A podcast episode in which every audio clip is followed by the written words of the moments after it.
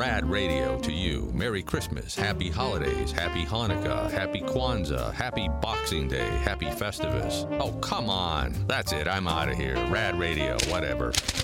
Got a few emails, uh, rad at radradio.com. The uh, follow up to Thanksgiving. Uh, Christy wrote in, says, Rob's Crazy Mom stuffing was a huge hit. Yum. Wish I had a waffle maker to follow Kyle's idea.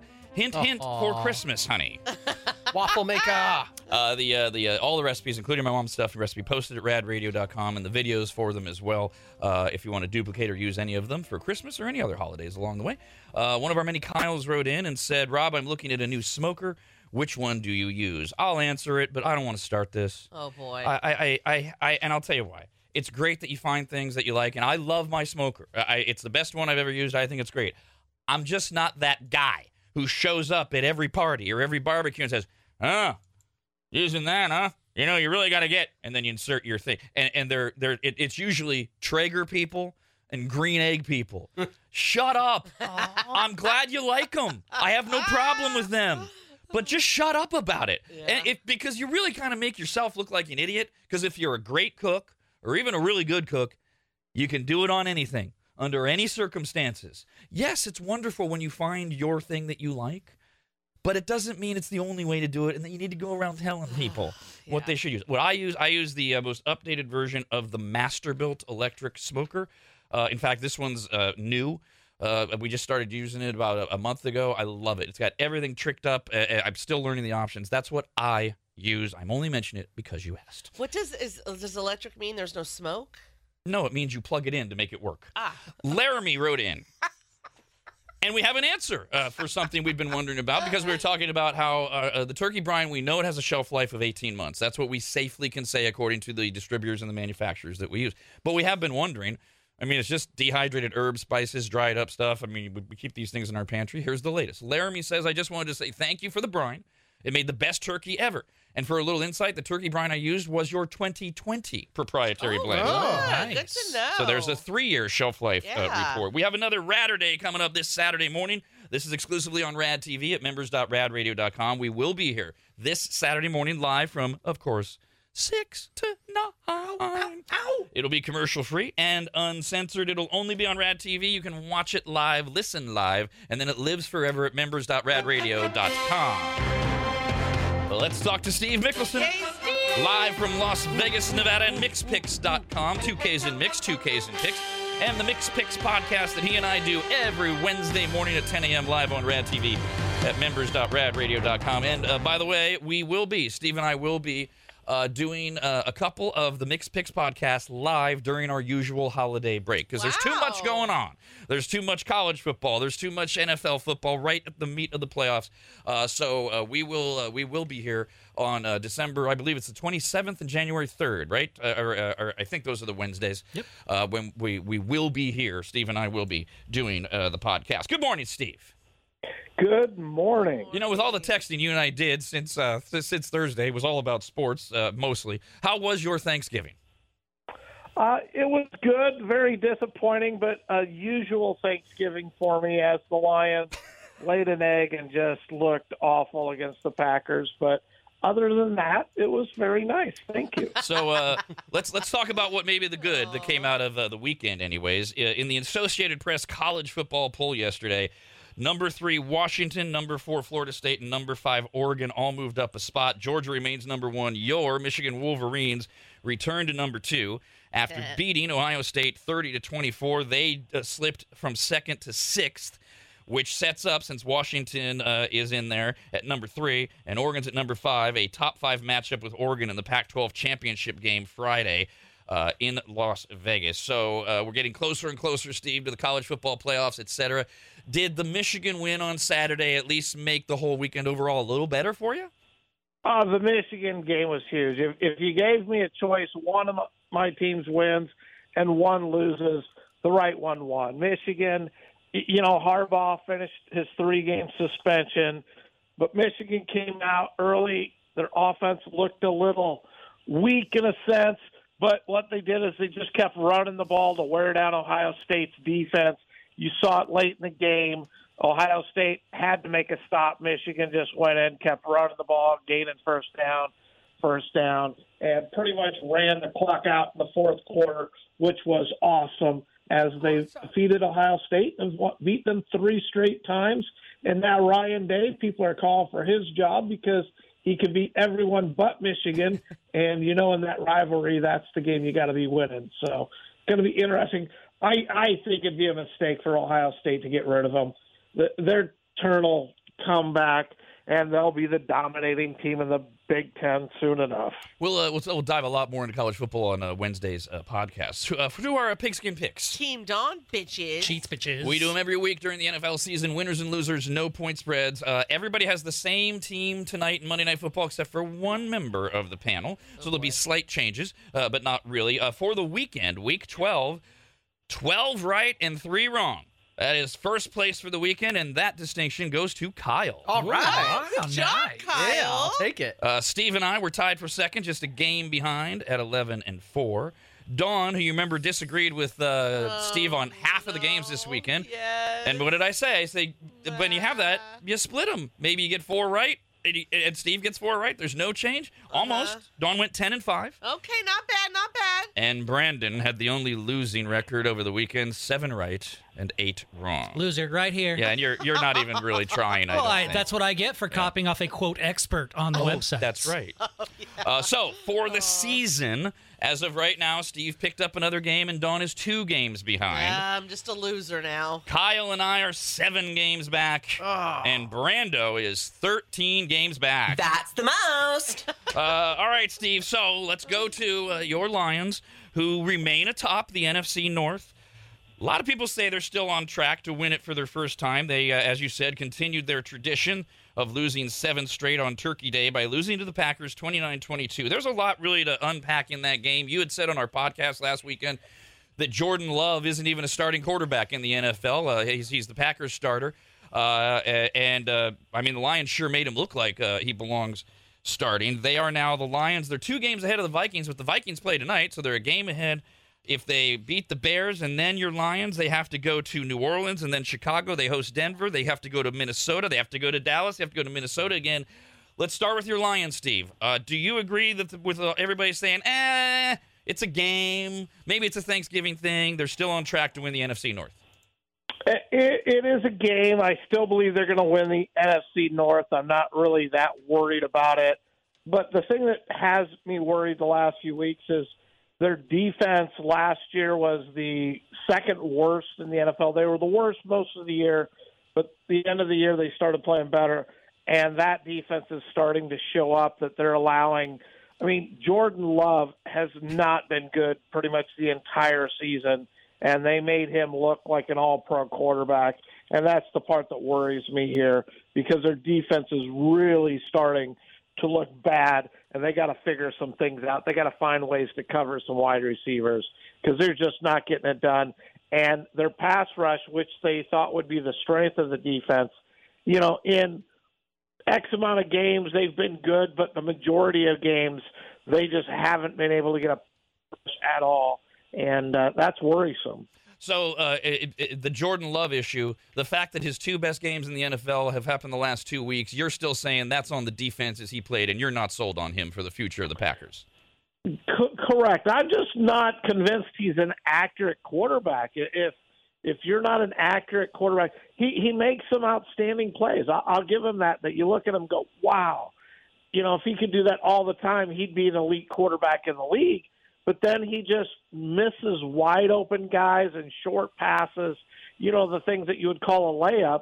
And, you know, that's just unacceptable in the NFL. And maybe I'll be wrong, but to me, he's just not accurate enough uh, to be a starting quarterback in the NFL. Your Lions tried to give America a little bit of a hope that we wouldn't have three horrible games, not knowing what was coming after uh, your the the Packers Lions. And Packers got up twenty to six in the first quarter, but the Lions scored eight in the third, eight in the fourth, and then we had two just monstrous blowout games. Steve, the Cowboys beat the Commanders forty-five to ten, but the thing you and I keep talking about, particularly on the podcast, the Cowboys this year have beaten a bunch of losers. The Giants, the Jets, the Patriots, the Chargers, the Rams, the Giants again, the Panthers, and now the Commanders.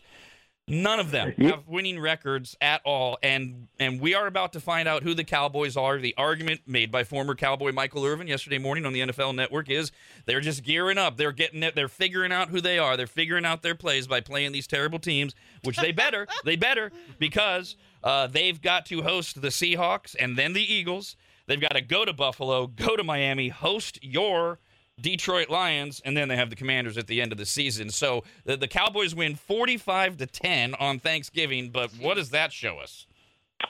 Yeah, you know, the the Cowboys, they are the best team in the NFL at beating up these bad teams. They need to do that. But we'll find out. They, they hit their hard part of their schedule, and we'll find out if they're, you know, an elite team in the NFL. I just, you know, I don't expect anything other than that from the Cowboy fans because they're faithful. They root for their team. They love to blow out these bad teams and then tell themselves how great the team is. But we'll see if they can beat the Eagles and the Bills and the Dolphins and and those teams. And if they can, hey, fantastic. They're they are one of the top teams in the NFL. Uh, best part of that game was Dolly Parton's performance. Whoop whoop. Which we'll talk about later in the entertainment news because not everybody agreed for very interesting reasons. Oh, it's Um, Dolly. So, Steve, on the NFL Network uh, yesterday morning, the argument made against that Cowboy argument uh, by Kurt Warner and others was if you look at the NFC, there's two elite teams the Niners and the Eagles. That's it. Those are the elite teams. We don't know yet where your Lions, where the Cowboys fall. The Niners went out 31 13 against the Seahawks, and the game of the week by far, I can't believe they haven't flexed it to the Sunday night game for this next weekend, is the Niners and the Eagles, who are 10 and 1. The Eagles are. That's two games better than the Niners. So if the Niners want any shot at home field advantage, they have to beat the Eagles. The Eagles have uh, they came from behind to win over the Bills yesterday, 37-34. Eagles have trailed at halftime in each of their past four games. They've found a way to come back and win in all of them, which ties an NFL record. But does that say, Steve, that the Eagles are always going to find a way to win and that they're the best team in the NFL, or does it say they are imminently beatable and they just keep finding a way to win? Well, one, good teams find ways to win, bad teams find ways to lose. I agree with the NFL network. The two clearly best teams in the NFC are the 49ers and the Eagles. But to expand on that, and this is where I've been saying all year, the 49ers are the Niners are at the Eagles. The opening line right now is the 49ers on the road, a two and a half point favorite over the Eagles in Philadelphia. That flat out tells you the experts say the 49ers are a better team. And I'm saying they're saying they are a substantially better team because you're given two, two and a half now because home field's not as big as it used to be. So you're saying the 49ers on a neutral field are basically a five point favorite over the Eagles. Just shows how good the 49ers really are. That's staggering. And for people that don't pay attention to or understand sports betting, that is a staggering uh, opening line. You, you, uh, I want to mention this. You were texting me about this. Uh, and this is a name everybody needs to get used to hearing. If you and I are right, uh, quarterback C.J. Stroud of the Houston Texans, who had another memorable day, passed for 304 yards, a pair of touchdowns, became the first rookie to pass for at least 300 yards in four consecutive games, ran for a team high 47 yards in a score. He has to be the rookie of the year.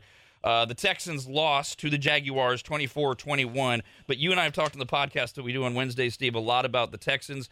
Uh, Co- Coach Ryans and everything he's done. The, the, the Texans were the laughing stock of this league when the season started. Them and the and the Cardinals, and they're really building something, and it's all on the back of C.J. Stroud.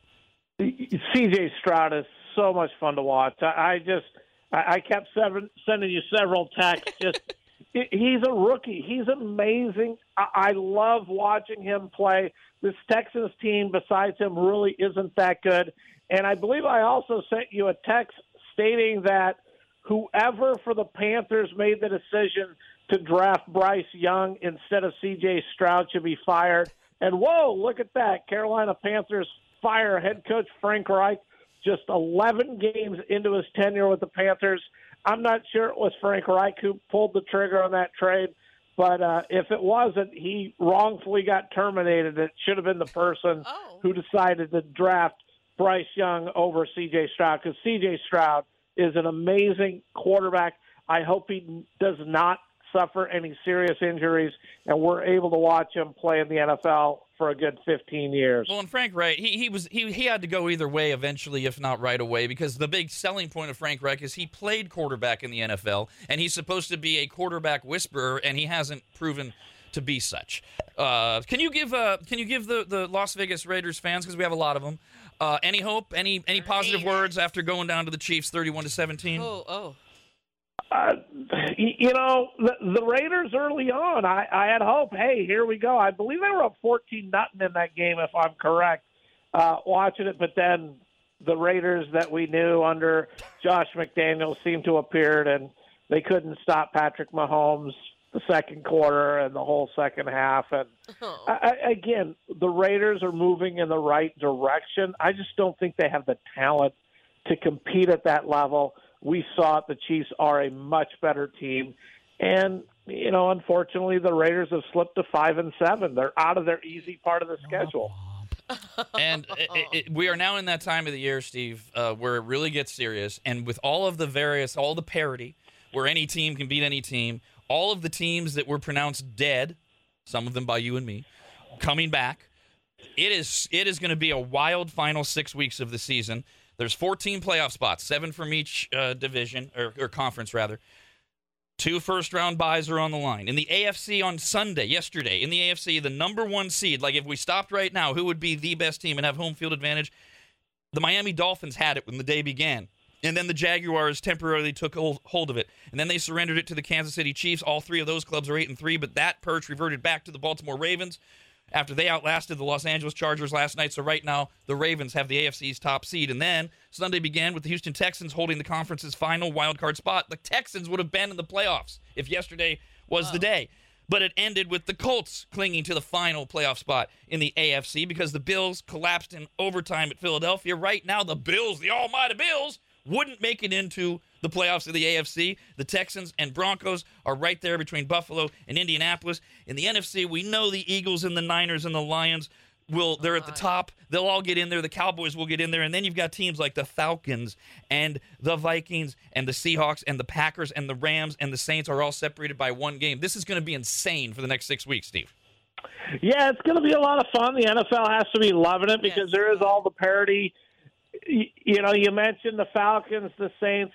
We all knew going into the division, the NFC South was a terrible division. the question there is, is will the division winner get to nine wins so they'll be above 500, or will the division winner be eight and nine and be below 500, but getting to host a playoff game? But doesn't matter because all of those teams are bad. But it's going to be a lot of fun. It's just amazing when you look at the, you know, the AFC and the Bengals are sitting at five and six are now pretty much eliminated. But the Broncos have won five straight. They're sitting at six and five and looking at it. And as you mentioned, the Colts. Here's a team when they don't turn the ball over, a really good team. They've scored a lot of points, but man, who would have thought the Colts would be 500 or better? Uh, I know I sure didn't. So you meant you alluded to this earlier, Steve. Over the last two years, if you include this season as well, this home field advantage thing in during the regular season has not been that much of an advantage. Do you, is, does that still hold true when it's playoff time? To where if you have home field, you're not only playing in front of your fans, you don't have to travel, maybe at all, if you have home field throughout the whole time and you keep winning. How much do you put a little more stock into it in the postseason? I still like home teams just because you know you're going to have a sellout stadium. The fans are going to be there, and you know, I I think there still is that factor. It's not as big as it used to be, but I do believe there still is a bigger factor. You want to be at home in these, especially if you're a cold weather team and you get to face a warmer weathered team. You know, like a team coming up from Miami going up into not that it's New England, but you know, into Buffalo or a stadium like that where you know the game's going to be cold, it's outdoors. That's where you really enjoy that home field advantage. All right, let's get to the Monday Night Football game. It's not much of a matchup, but because uh, because the Vikings they're in it, they're in this race, uh, matter. Uh, the game matters. We've got the Chicago Bears at the Minnesota Vikings. Right now, the Vikings are a three-point favorite. The Bears last week they did lose to Detroit as they blew a, a big lead late in the game. But prior to that, they won their prior game. Justin Fields is back at quarterback. They're playing much better. The Bears have decided to allow Justin Fields be Justin Fields, has some design runs, and he's a good quarterback who is accurate, who can also run. So he's very difficult to stop. It's just this Bears defense really is not a very good defense at all. The Vikings, they finally lost last week at Denver after winning four straight. They've turned to, uh, sorry, um, you know, they got Josh Dobbs at quarterback, TJ Hockenson tight end, so they have some players. They're really not a very good rushing team, so look for them to continue throwing the ball. And Josh Dobbs, hopefully he can hold on to that magic as he's been a great quarterback and a lot of fun to watch this year, as I think he's been with his seventh team in the last four years.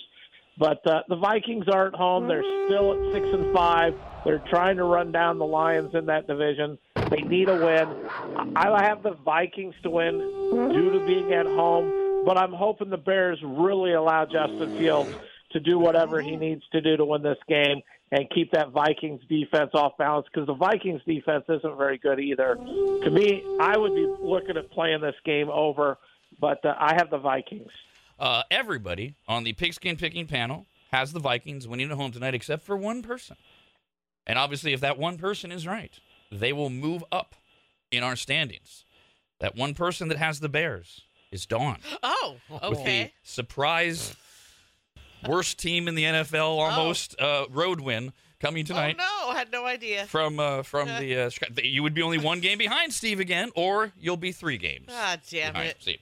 We will find out. All right, so uh, Steve, we'll talk to you on this show Friday morning. You and I will talk Wednesday for the Mix Picks podcast on Rad TV. Talk to you then. Thank you, and have a wonderful week. You too, Steve. Mix Picks, 2Ks and Mix, 2Ks and Picks at mixpicks.com. Uh, we do the Mix Picks podcast every Wednesday morning, 10 a.m. on Rad TV at members.radradio.com. We did get this note from uh, or Robert. Hey, Robert. Says, I can't be the only one who was enjoying Dawn's defeat in the pigskin picks. The joy she had when she was atop has all come crashing down. It's a holiday miracle. Yeah, I mean, I knew that was coming, dude. Yeah, she did. She, That's why she was That's why- enjoying it. Yeah, that's why I was obnoxious Yeah. because I knew I would go down as I do every year. And yeah, and she does maintain Yeah. you're not you haven't won anything. She did that. I know she did that obnoxious. Hey, I won, I won the week. Hey, I'm winning Oh now. yeah, you gotta be obnoxious Yeah. while you're on top. You can see all of the uh, pigskin picks. Way too many innuendos there at uh, radradio.com. Rob, anybody, and Dawn.